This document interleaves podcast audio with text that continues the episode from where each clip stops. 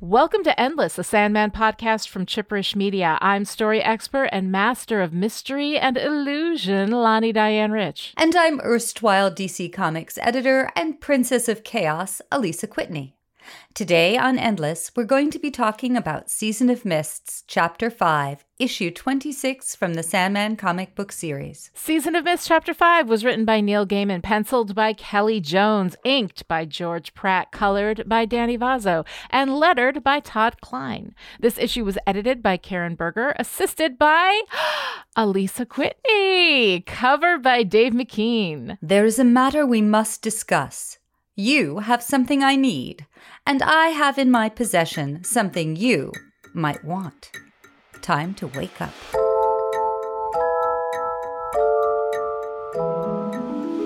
In Season of Mists, Chapter 5, Cluracan, Ambassador of Faerie, arrives with his sister Nuala and joins the Dream King's other guests in the banqueting hall. A pair of mortal dreamers, male and female, serve the various gods and entities a meal fit for the gods, with each god getting an individualized meal plan, like Noom for gods, while the Norse trickster god Loki observes the moods and habits and clandestine exchanges going on all around him. The Japanese storm god is self contained as he dines, while Anubis feasts on human hearts, or the dreams of human hearts. Nuala looks worried as she nibbles flower petals, but her brother, the Cluracan, is drinking like a young Peter O'Toole at a Hollywood shindig. Choronzon and the Merkin, mother of spiders, are conducting a flirtation that may be peculiar by human standards, but is infinitely more mutual than Thor's heavy handed attempts at seducing the cat headed Egyptian goddess who just wants to eat her Memphis roast rat in peace. The Lord of Order, incarnated as a cardboard box, is fed by its servant, and the Princess of Chaos, incarnate as a small child, devours ice cream. Only the angels do not eat, or flirt, or converse. They simply observe from the side.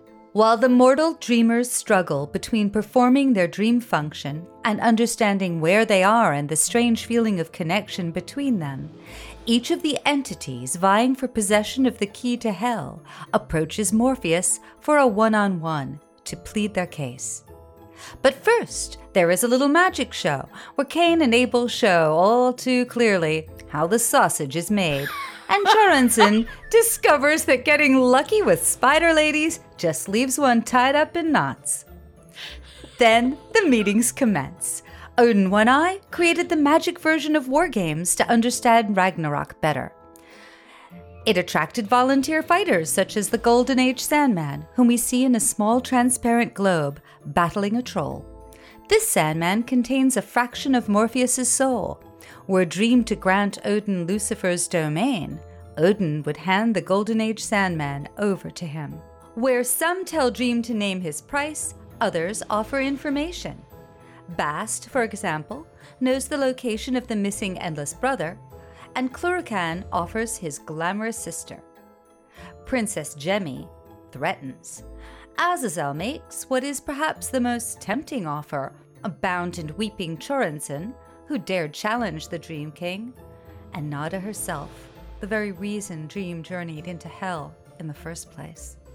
The many offers and threats echoing in his ears, Morpheus flings the key away, only to pick it up again, aware that any choice he makes will have a multitude of undesired consequences.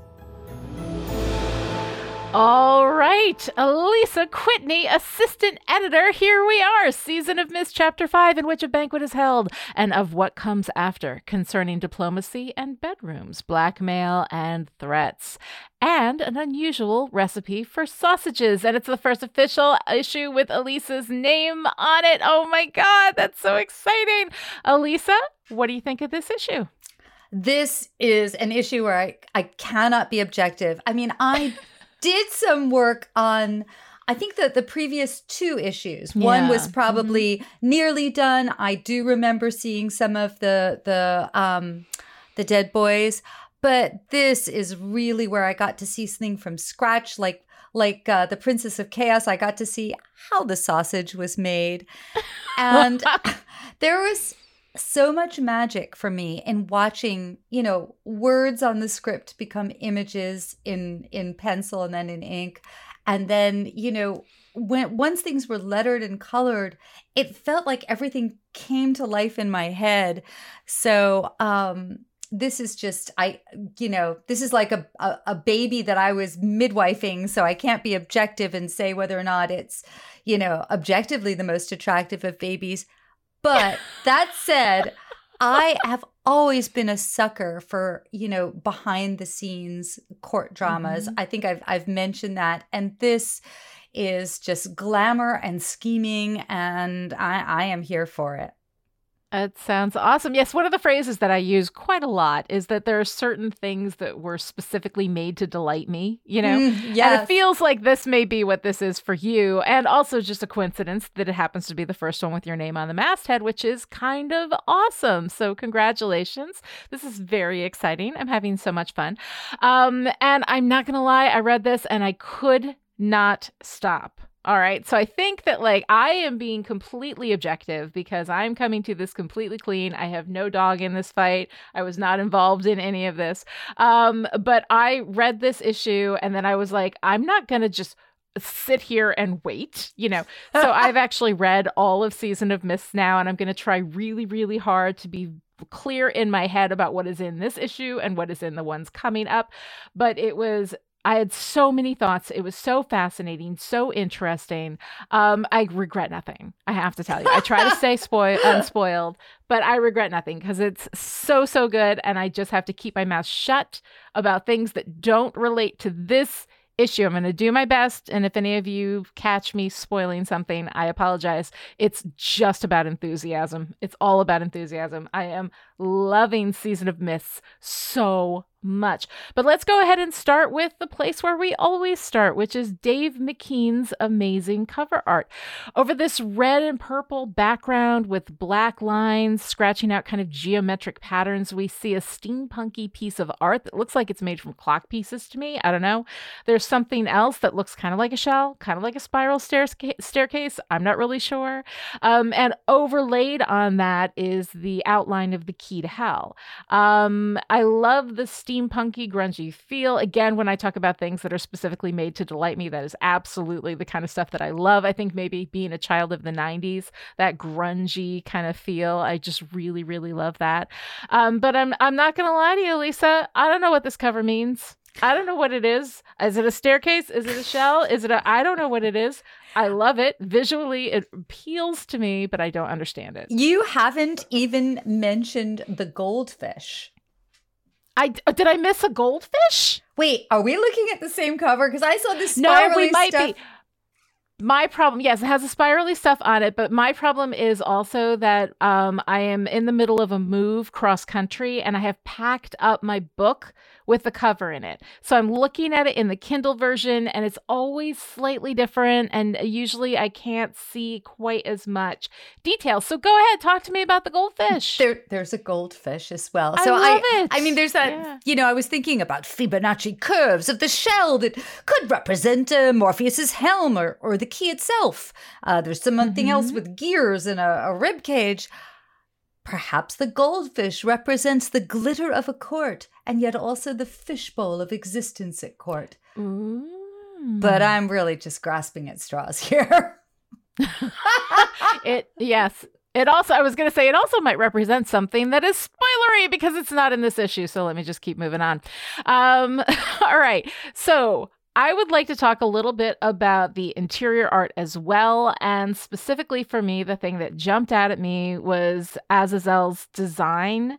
Is it Azazel? Am I pronouncing mm-hmm, that right? I'm yeah. always, I always, I always pronounce it wrong, so I apologize. Um, eh, where he looks to be this like uh, torn in space and time. He's just like space and stars and eyes and teeth.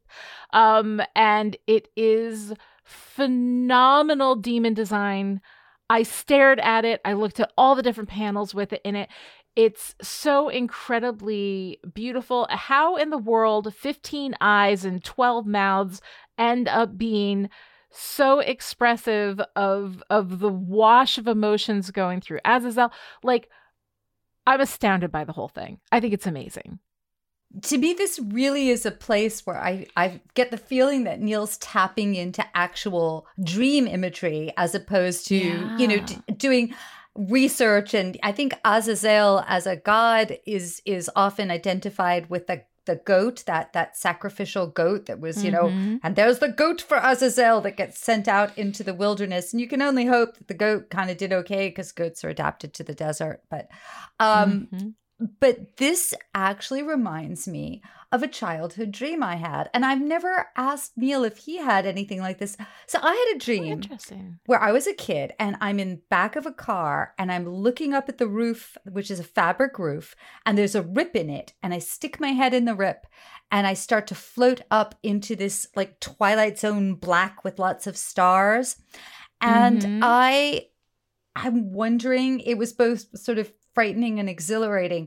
So I'm wondering yeah. if that whole tear in the fabric of reality is is a dream image for Neil. Well, I don't know. Oh, interesting. Find that out. But um, yeah, no, I I love that. You know, one of the ways that you don't have to be as bound by reality in in comic books is you know take classic star trek before there was cgi and yeah. and most of the things, you know, it's a box with a rainbow coming yeah. out of it, or it's you know a person with a prosthetic forehead, or you know mm-hmm. whatever it is. And this, you know, one of the classic things about comics is you do have an unlimited special effects budget, and so yes. it's it's wonderful that that was something that could happen and now i'm really hoping that you know the it'll be fascinating to see how that gets brought to life in the Netflix series. Yeah. I mean, and we've got, you know, demon design is interesting. demon um, design. Be- that's like a great ad. Like, ooh, demon. there's so much design going into these demons. I mean, we've got Choronzon with his uh, two mouths, which I think is fascinating. When he and Merkin start making out, I'm like, wow, interesting. And, like and you just all, kept thinking about all the options. Yeah. And and in all the sexy time, you know, I I was a big uh Laurell K. Hamilton fan back in the beginning mm-hmm. of that series. Yeah. I don't remember any guy with two or more mouths, but you know, I, I that would have been interesting. There are interesting ways that you can design these demons. You know, yes. uh, the way that the mother of spiders is designed is really interesting with that, like, you know, line of eyes going down her face. It's it's just really fascinating. It's the kind of thing, like visually, like myself as a writer, I don't know that I would ever think that far outside of the box. And let's not forget, we actually have a cardboard box that is also a sentient character in this. I mean, my God, I love that creativity. Yes, and I, and and and I think that has. Uh, I don't remember if Neil had cats at that point, but it seems to me mm-hmm. that the Princess of Chaos was probably inspired by his own uh, uh, older daughter, who would have been uh, probably around four or five at that time. which is a very chaotic time for young children. Very yeah, chaotic time. Definitely. Um, so I love all of that design. I think it's fascinating. And I do love too that it does have a very like when we get to Azazel, that it does have a very dreamlike imagery. It feels, you know, here is this this demon and they feel like they belong in the dreaming you know they feel like that's the kind of of being that they are. Um, so i absolutely love that. And then you know there's this one thing and we'll, we'll talk about in a little more detail later when we talk in, about the story.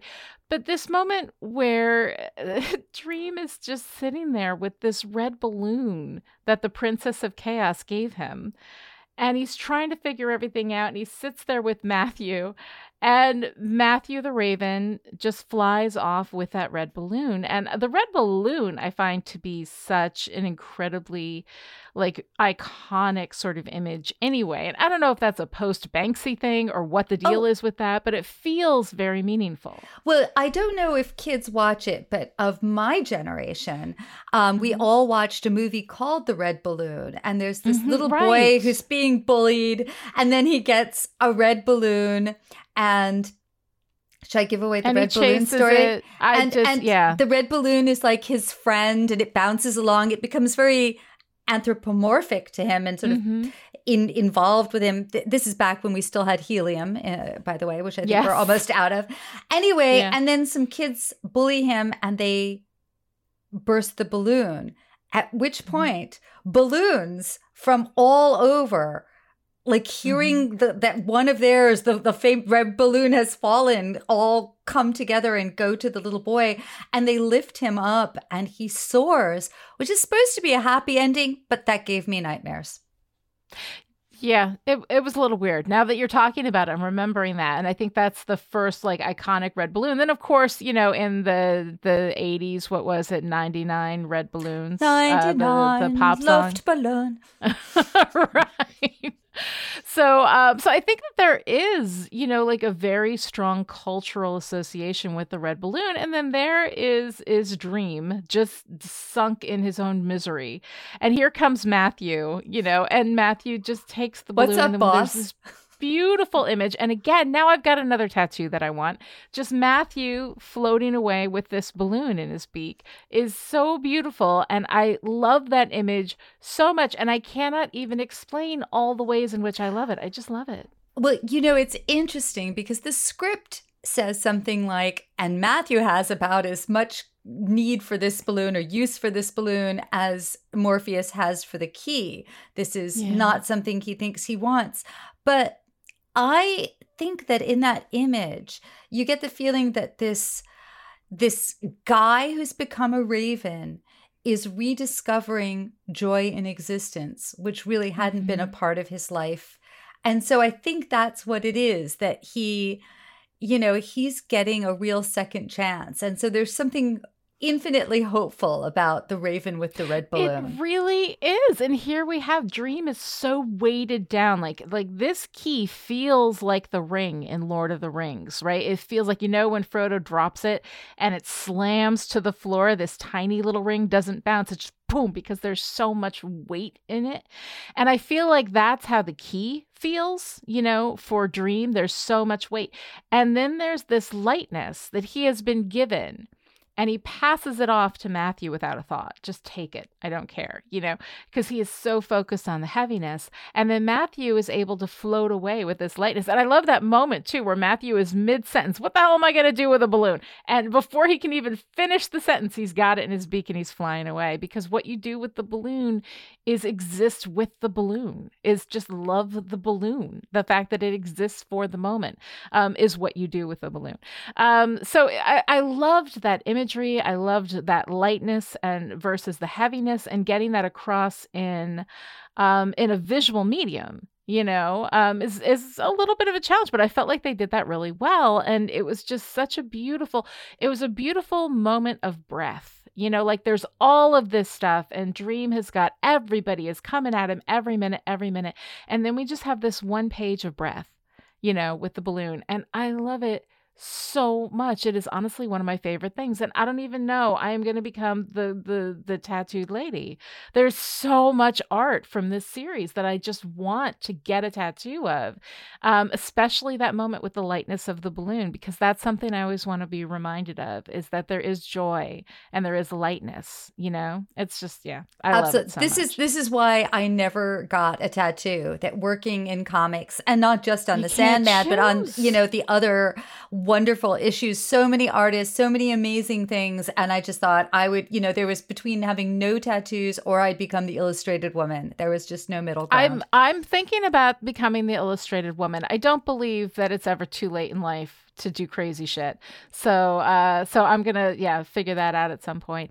But tell me, assistant editor, how was this experience for you? Tell me about it. I'm so excited to hear. Like you've been telling us the behind the scenes generally, you know, for this, but this is something that's actually part of your experience. Well, you know, it's interesting. I was reading some uh, I think it was an article in the New York Times on nostalgia and collecting mm-hmm. things and how, you know, there was a time when people browsed in stores instead of online and and how this time was lost. And it made me think that I should just mention some things that I take for granted but are so different probably from the work experience that people have today even even mm-hmm. at DC Comics because yeah. uh, DC Comics at this point was well first of all still in New York City and it was at 666 Fifth Avenue that was the 1st mm-hmm. location where I worked it moved twice mm-hmm. uh, I shared an office with Tom Peyer and I would get called in and out of Karen Berger's office. So I was just trying to give a quick this is these are my early days. I was probably a first dressed like I had a job. I I probably got I started dressing, you know, kind of business casual, maybe Yeah. a blazer over a t-shirt and you know, nice Mhm. jeans. It was never a really formal job. Then I got Mhm. really scruffy for a while. And then I realized, oh, I should probably dress a little more professionally than this. Um, so this is this is still me trying to make a good impression. Um, my job involved, let's see, reading the scripts, faxing, faxing. uh, the- oh my the- God, faxing. What a great technology! Faxing the scripts to the penciler, getting the penciled boards in and comparing them to the script. Um, I would send the boards. There were these big 11 by 17 boards out to be lettered. And so the Xeroxes would be full size for those. And then I would make a lettering guide with the script and we would balloon them, which means you figure out on the Xeroxes the balloon placement. And, you know, a balloon should not um, interrupt people's eye contact. Oh, Mhm. sorry.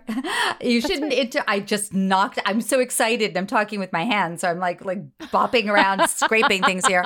Um, so you you don't want to interrupt eye contact, you don't want to knock off feet. And so there's a, a little rule for where you put the the balloons. I would make a smaller copy for the colorist who would actually paint it like a coloring book and then supply the codes for the separators. I would make a copy of the lettered boards to show the copy editor, Arlene Lowe, who was notoriously exacting. She was terrific, but you did not want to disturb her or ask unnecessary questions. She hated you. You could come in, you'd slip something under the door. You, you were not supposed to knock, as I recall. Um, and I did all this running around. So down to production, uh, across to the Xerox room. I'd go to the mail room because everything was getting FedExed. I had to go to other editors' offices on other floors if, you know, I wanted to use an artist or a character that they were in, using, they were in charge of. Um, at the Xerox machine, so much of my day was at the Xerox machine. There would be other assistant editors because they needed to do the Xeroxing. So we'd all be, and the FedEx uh, guys would need to be doing, you know, their own Xeroxing. So we'd all be jockeying for position. Um, and, you know, and we'd be chatting. I think I was the only female assistant editor at this time. wow. Uh, on Fridays, famous artists that I remembered from my childhood, from Mad and other, you know, uh, Oh, and for comics, yeah. they just wander in on a Friday. It'd always be really difficult to get your work done on a Friday because people would come in if they were visiting from England or, or, you know, they'd want to be taken out for drinks.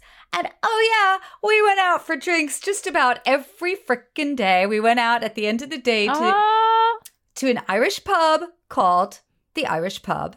And it, you know, it smelled like stewed cabbage and beer. And we, mm-hmm. you know, we would kibitz about the day. And I was thinking, I don't think people have workplaces like this anymore. Yeah, really? Probably not. You know, I mean, that was kind of very specific to its time.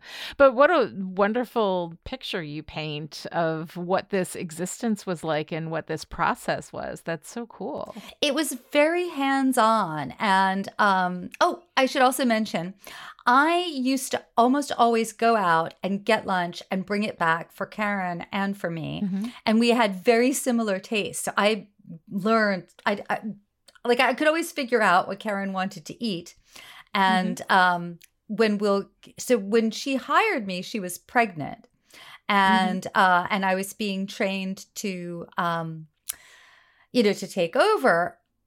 But we thought we had more time than we actually had. So when we get to the point, I, I'll I'll mention there's a whole story that involves Karen and Neil pregnancy and lunch. So you'll have to remind me when we get there. I think Karen told that story in the interview that we did with her. So I think she told you a little bit about that experience. But yes, we will definitely I- talk I have about to that. tell we'll get to it- that issue. From my perspective, because Oh, I'm very excited for that.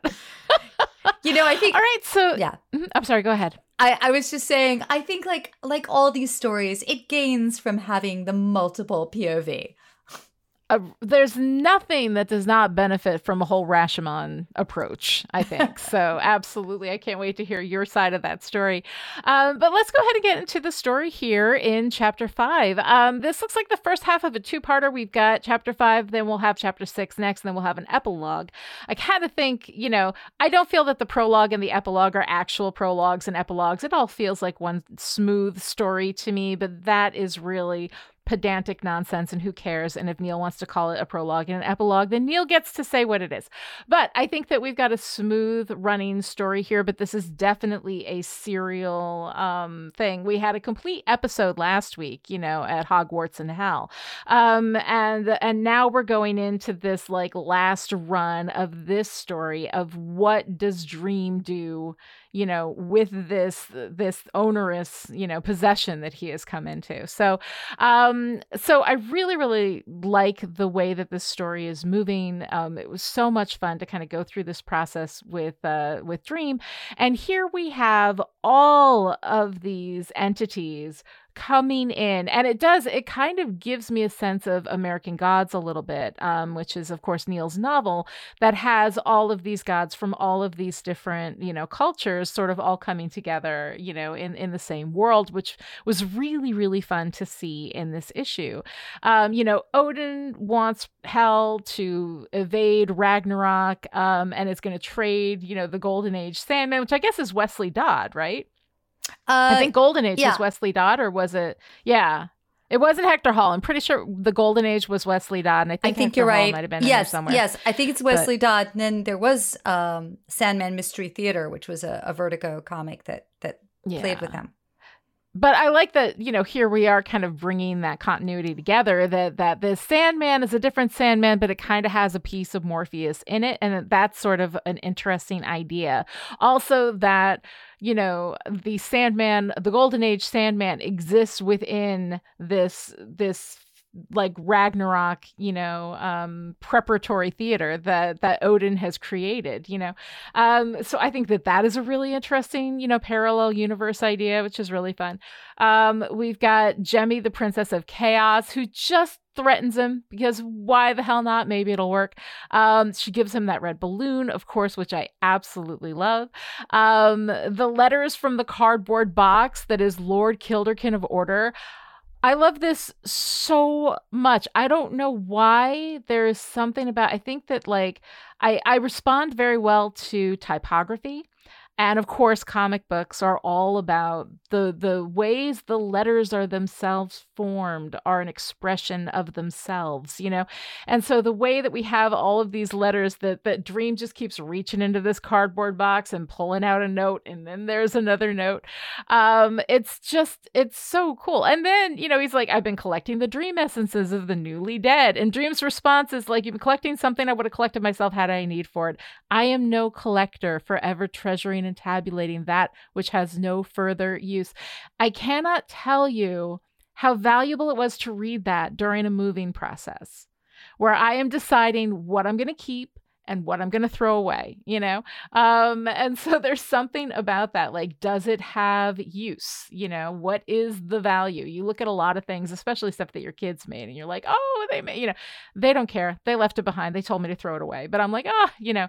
So going through that process, I just felt like very much that particular line spoke to me very nicely, specifically at this time in, in my life. Um, we've got Susano no uh, assembling uh, with other forgotten gods and new possible deities. He's like Marilyn Monroe is ours now. We got King Kong, we got Lady Liberty. I that whole idea that that here he is and he's just kind of like picking these entities that exist more out of the fame of a thing, the idea of something like the idea of Marilyn Monroe rather than actual Marilyn Monroe. Like, I don't know. It's such a neat idea. And I sort of want to spend an entire I don't know, uh, series just living in that universe where we're collecting all of these these you know these really deeply impressioned within the, the public psyche you know uh, characters. Bast of course comes in is like I know where your brother is, and Dream is like I you know I don't care like that's his business not mine. Um, and then of course the final gut punch is Azazel who comes in and says, I've got Nada and Choronzon here for you. I'm going to hand over the guy you hate, the demon who, you know, tried to keep you from your helm. And, uh, you know, I've got Nada, the woman that you love. And when you look at that, you think, well, when it comes to a hand of cards, I believe Azazel's got it down.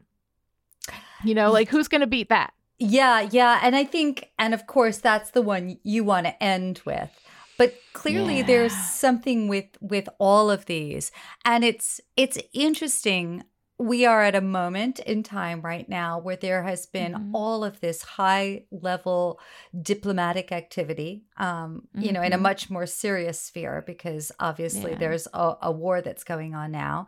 Mm-hmm. But, you know, I was thinking about, you know, intelligence and you know people giving messages and what you reveal and what you conceal and mm-hmm. so even though this is a, a, a fantasy story there are elements in it that resonate with me about the idea mm-hmm. that when you have something valuable you are going to have all of these competing interests and you are going to have this incredible problem that whoever you choose, you are going to create um, some a, a host of other pissed off people.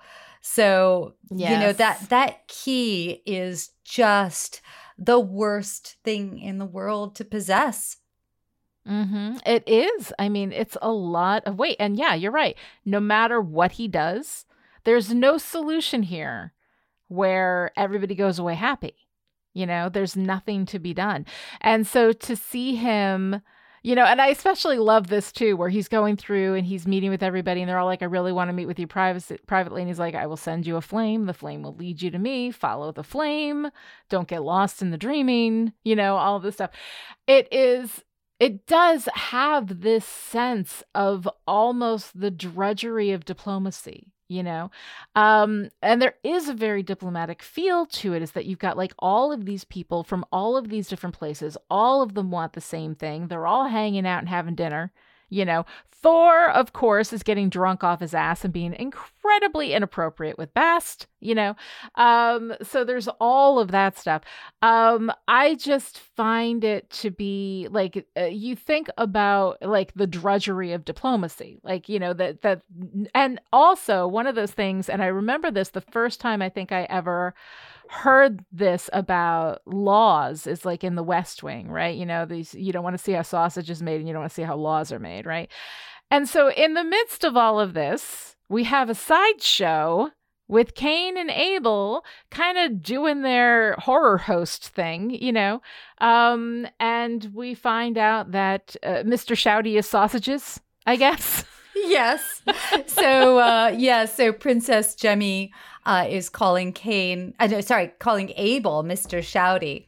And mm-hmm. um, and there's this wonderful image of Cain sort of standing there after doing this magic act of cutting Abel in half, and he's mm-hmm. holding he's just got this sausages draped over his shoulders. I think Kelley is doing a bit of an homage there to a mm-hmm. classic Bernie Wrightson style panel from from older House of Mysteries. Mm-hmm. And it I mean, for me, as I started work on on this, you know, issue, mm-hmm. I knew House of Mystery. Those were the comics I loved the best. You know, yeah. that particular campy horror, that was my jam.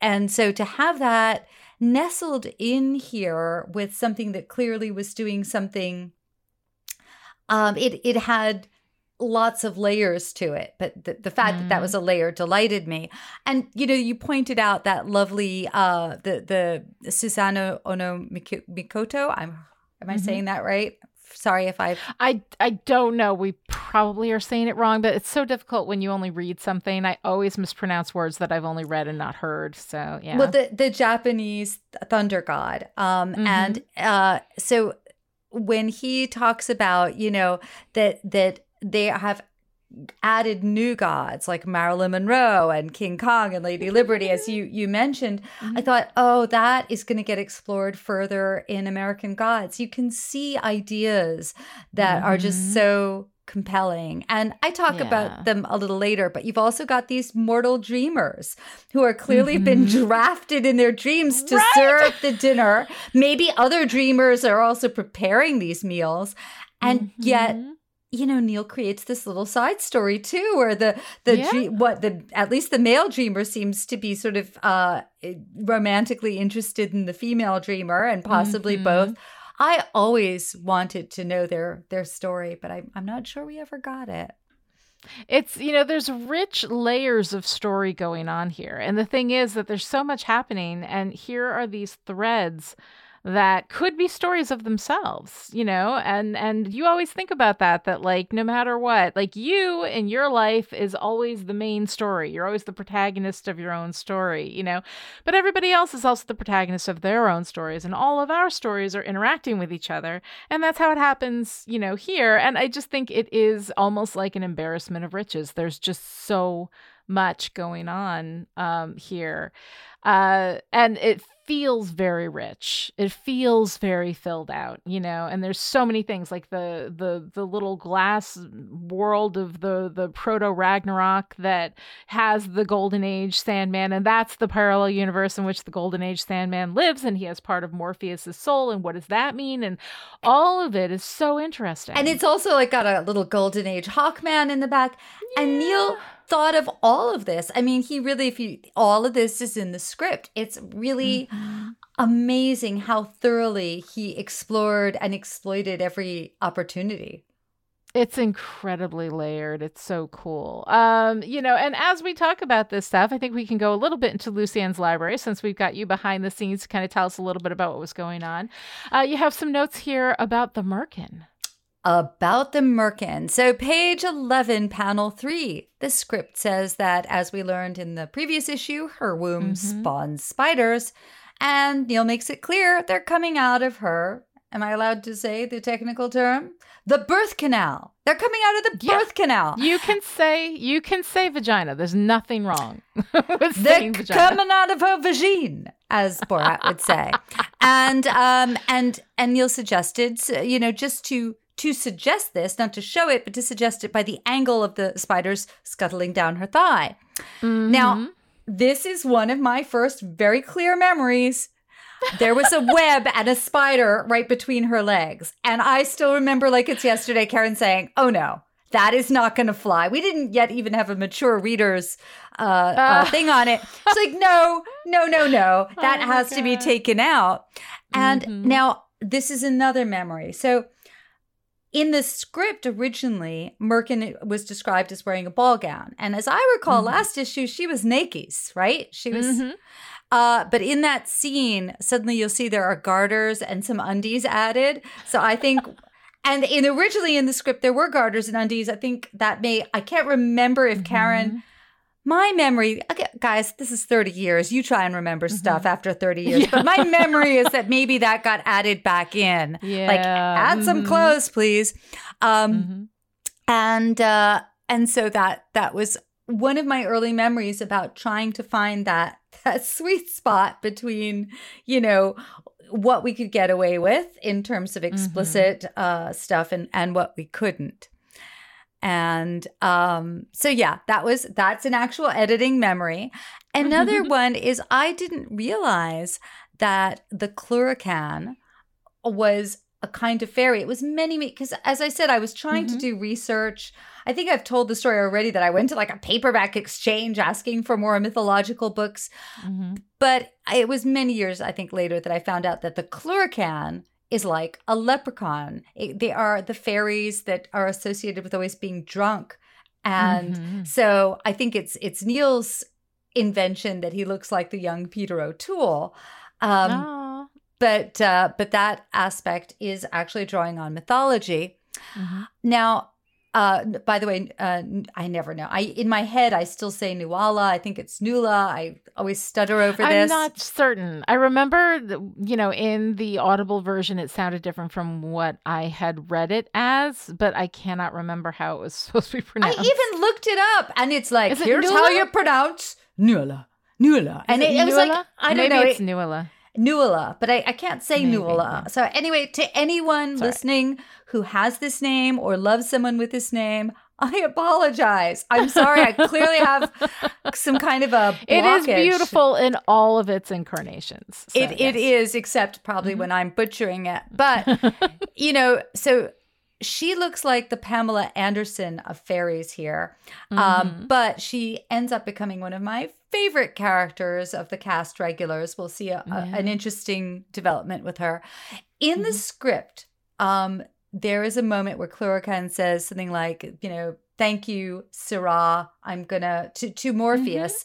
I'm gonna go do something else. I see it in the script, but I know that that's a mistake. In the lettered version, it becomes sire in the comic that we see. Mhm.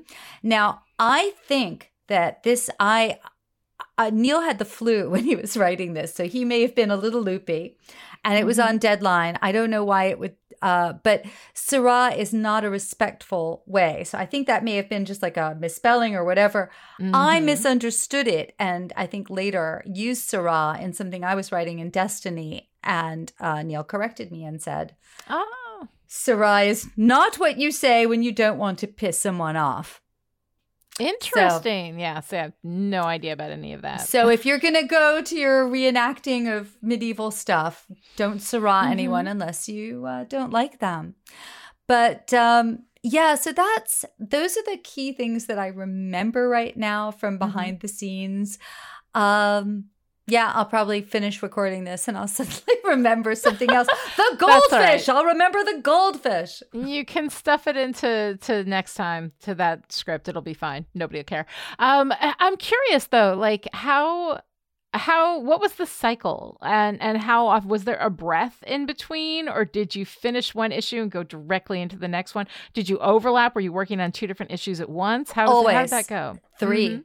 Three. Three. You know, I mean, Mhm. I think it was, I think this is my memory. Again, I think it was like three. So there would be a script for one that needed to be Mhm. sent off while something else was coming through uh, that was being sent and lettered and something else was being Mhm. done in production. So I think we usually made sure with those fill in issues like the Dead Boys that we were, eh, you know, that that we were ahead of time enough. And of course, The Sandman wasn't the only comic I was working on. sure I don't yeah. want to give the the impression, you know, so uh Books of Magic was coming out at the same time, Shade the Changing Man.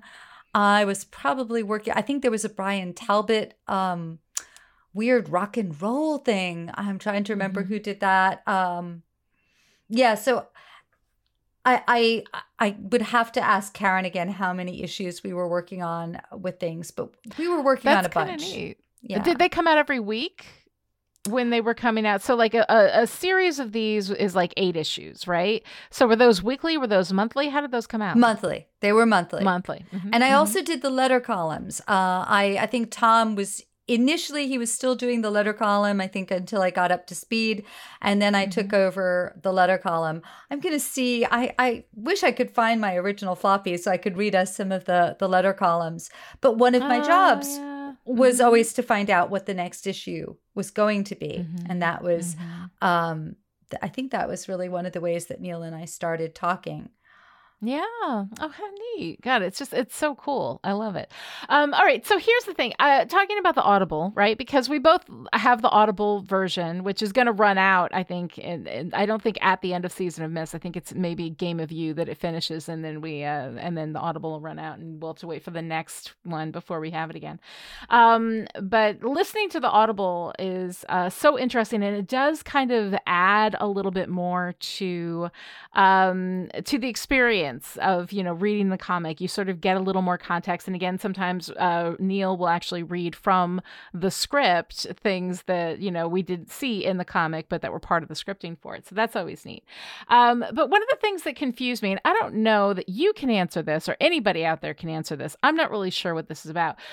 Thor is Scottish. Odin, Thor, Loki, they're all Scottish. Now, I get that David Tennant, I believe, played Loki in the Audible version, and David Tennant is Scottish, so maybe they decided to make them all Scottish because why would you not have, why would you have David Tennant do anything other than his natural accent? He's amazing. I love him so much. Um, but yeah, do you have uh, Norse gods would not, uh, they would sound Scandinavian, right? I mean, not Scottish. I That seems strange to me. I don't know. I um you know, all I can say is I I have sometimes trouble sleeping, and I've been lately listening to Richard Armitage reading mm-hmm. the BBC Robin Hood that I loved, you know, fif- oh fifteen goodness. years ago, and yeah. and and then I think there's something a little strange about hearing Guy of Gisborne, you know, read like enthusiastically about his enemy Robin. Mm-hmm. But uh, I just go with it. I just go with it. In fact, I think everyone should sound either Scottish or like Richard Armitage. I you know I have no objection to that. I love accents. Accents honestly like every accent to me I absolutely love. I love hearing people speak in a language I can't understand because then you just hear the the phonemes and it's just like it's so incredibly beautiful. I love all that stuff. You realize so that me, we you realize that we have accents. I mean, to other people, like people are listening exactly, to us. Exactly, and we may we, not but, have but nice American accents. accents. are terrible. I know. Like, I, okay, everybody else's the way everybody else speaks is beautiful to me. the way that I speak is not. Um, but that's just kind of how I am. I just love listening to people who who say things in different ways from the way that I say them. Um, but uh, but yeah, like I mean, I love it. Like I have no objection. But I just thought it was so. I thought it was such an interesting choice, and I don't know why that would have been the choice, but it was very, very cool, and it was really fun to listen to. And I definitely, again, once again, recommend the Audible version. If you love Sandman, that is going to bring a whole different layer to your enjoyment. Maybe you and I should start doing more of this in a Scottish accent. I am terrible at accents. I can't even tell you. Uh, I'm the worst, and me doing an accent would be offensive to everybody involved. So I just don't think that I should ever, ever, ever do an accent that is not from New York State. New York State, I can do the various accents that are like regional to where I grew up, but no. Oh, Lani. No, that's not gonna work. the engine cannot take it. you're good. You can you can do it. You're I can only do I, I can only not. do Scotty from you know from the originals. the engine cannot take it. That's I'm sorry, but I had to do that. All right. I where, where love it. We are right here. Alisa, what is your favorite page here? Oh, what is my favorite page? I think it has to be Thor affronting the Lady Bast by calling her Pussyhead. I I remember reading that and I just mm-hmm. loved it. It was a revelation to me that we could make a character that crass. And I yes. just, you know, and I and I also I think it was nice that Neil was sort of calling out, you know, uh, clearly the script was not approving of of Thor's uh, behavior right. to to yes. Bast, but Pussyhead was funny because she kind of you know is a pussyhead. Yes. well, and and the thing is, is that for the moment you're like, hey, wait, a, uh, uh, fair enough, you know, because like, what are you what are you gonna say? Um, I yeah, I love that. Uh, Thor has never been one of my favorite characters. Um, anybody who listened to my uh, uh, MCU Marvel Cinematic Universe podcast, uh, listen up a holes, will know how much I don't really care for Thor um, until he gets, you know, properly traumatized, and then I get interested. Um, but this version of Thor was fun. I I love Loki. Loki is a trickster hero. Um, is always fun. The thing that I love about Loki is that, of course, the first thing he does is sit and watch right? Because every trickster has to sit there and get the information about how they're going to appropriately manipulate everyone. And I love that that detail is included in here because it just feels menacing. It feels like something, you know, something's going to drop, but there's so much happening that you take your eye off Loki. And that's, of course, when his sleight of hand will, uh, will start to play. Um, so I thought that that was really great. And, and seeing, you know, Loki and Thor and Odin One Eye and the way that they all interact together um, is, is really kind of fun. I've been watching a lot of Frasier lately. And I have to say, I've been, I've been kind of having a Martin Frasier and, um, and Niles uh, version in my head of of all of these characters. Um, I guess say my favorite page, of course, I think, you know, I've talked about it enough, is Dream sitting there, uh, you know, just brooding with that red balloon. And then Matthew, what am I going to do with it? Boom, gone with the balloon. It's so adorable. And I absolutely love that. I love that too. And I loved Matthew saying that he got to hang out with Odin's ravens, Hugin and yeah. Munin, the uh, thought and memory, right? I know. How wonderful is that? I think that's so cool. All right, what's your favorite part? Uh, my favorite part is the dream servants. I always wanted to hear the rest of that story. That's pretty cool. And it's so nice to have that just moving along in the background, you know. And again, you talk about the Rashomon of it all. That would be a really fun story to have seen. This whole series of events, exactly, you know, but playing out from that perspective would have been really interesting. Um, I love Azazel offering Nada, you know, in what appears to be an offer Dream can't refuse. I love that, you know, we have all of these uh, people coming to Dream with all of these offers and all of these threats and all of these bribes. And then Azazel just lays down the Nada card. And uh, and here we are back where we started, which was you didn't do right, you got to save Nada, and that was his goal throughout the whole time. And here he is, finally being presented with the answer to his goal, right? with the way to achieve the goal that he set out this story to achieve. And what is he going to do?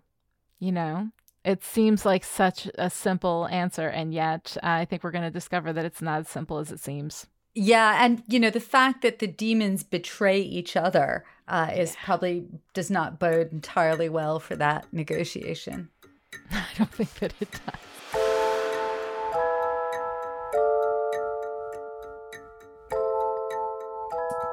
All right, if you enjoyed this conversation, would like to join in, connect with the show on Twitter, follow at Chipperish and use the hashtag Endless Podcast, or send your comments and questions to endless at chipperish.com. This episode of Endless was brought to you by the Chipperish media producers who support us on Patreon at the power producer level. These people are the reason why Endless is coming to you free and ad free right now. So thank you to Abby, Alice, Christina, Erica, Jane, Kevin, Kristen, Michael, Rose, Sarah, Shelley, and Stephania. And this week's special message for our power producers wait in your room. I will send a flame to guide you to me, and we can talk. To find out how you too can support Chipperish Media, visit patreon.com slash chipperish.